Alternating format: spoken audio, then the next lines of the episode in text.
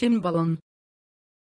Geçtiğimiz hafta Çin'e ait bir balonun ABD hava sahası üzerinde uçması hadisesini izledik. Bu olay Çin'in casus balonu olarak takdim edildi. Hatta bilen bilmeyen konuştu. Çin neden balonla casusluk yapıyor? Çin çok akıllı bir hamle yaptı. Joe Biden çaresiz bırakıldı. ABD'nin Filipinlere 4 askeri üs saçma anlaşmasına bu bir karşı hamle mi? Bu çerçevede ABD ve Çin tarafından dünya daha da gerilecek mi? Pasifik'te savaş zamanı yaklaştı mı? diye çoğu gereksiz ve bir kısmıyla saçma fikirler ileri sürüldü. Her şeyin ötesinde bu olaydan nedenli bilgisiz hareket edildiği de görüldü. Tam bir vaka analizi, casusluğu. Üstüne üstlük bu konuyu ideoloji karıştıranlar bile oldu. Maalesef buradaki abartı o denli ilerilere taşındı ki. Bir bakalım o vakit, daha fazla spekülasyona meydan bırakmamak adına. Geçtiğimiz hafta Çin'e ait bir balonun ABD hava sahası üzerinde uçması hadisesini izledik. Bu olay Çin'in casus balonu olarak takdim edildi. Hatta bilen bilmeyen konuştu. Çin neden balonla casusluk yapıyor? Çin çok akıllı bir hamle yaptı. Joe Biden çaresiz bırakıldı. ABD'nin Filipinlere 4 askeri üs saçma anlaşmasına bu bir karşı hamle mi? Bu çerçevede ABD ve Çin tarafından dünya daha da gerilecek mi? Pasifik'te savaş zamanı yaklaştı mı? diye çoğu gereksiz ve bir kısmıyla saçma fikirler ileri sürüldü.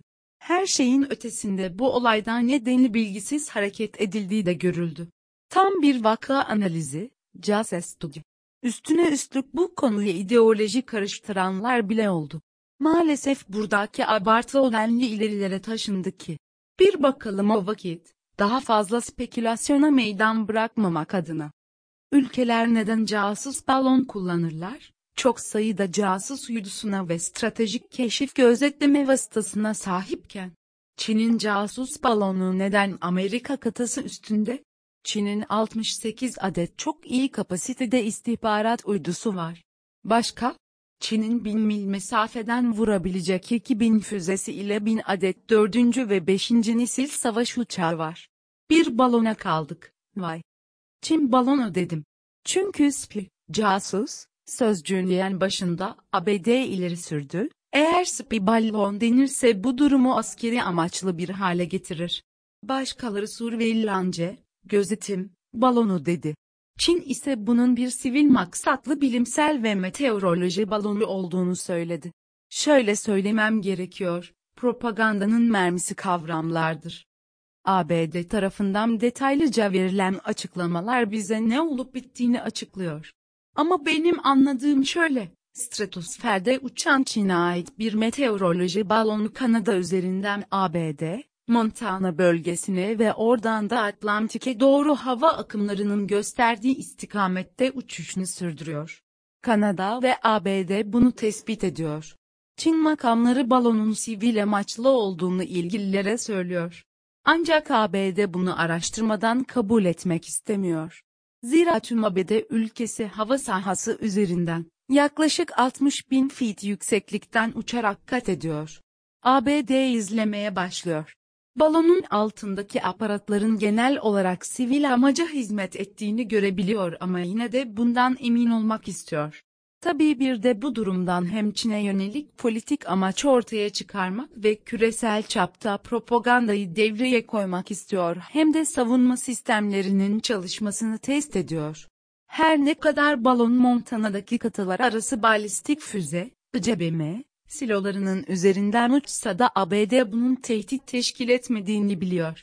Eğer balon kıta üzerinde düşürülürse altındaki aparatların çok fazla parçalanabileceği nedenle teknik istihbaratı yapılamayacak ve diğer nedense yerleşim yerine parçalar düşerse yerde hasar olabilecek. ABD karar mekanizması başından itibaren durumun farkında, tehdit düşük, yeterince inceleme yapılmalı, bu durumdan istifade edilmeli. Balon düşürülecek ama uçuşu deniz üzerine kadar beklenirse bu daha iyi olacak. Böyle yapılıyor.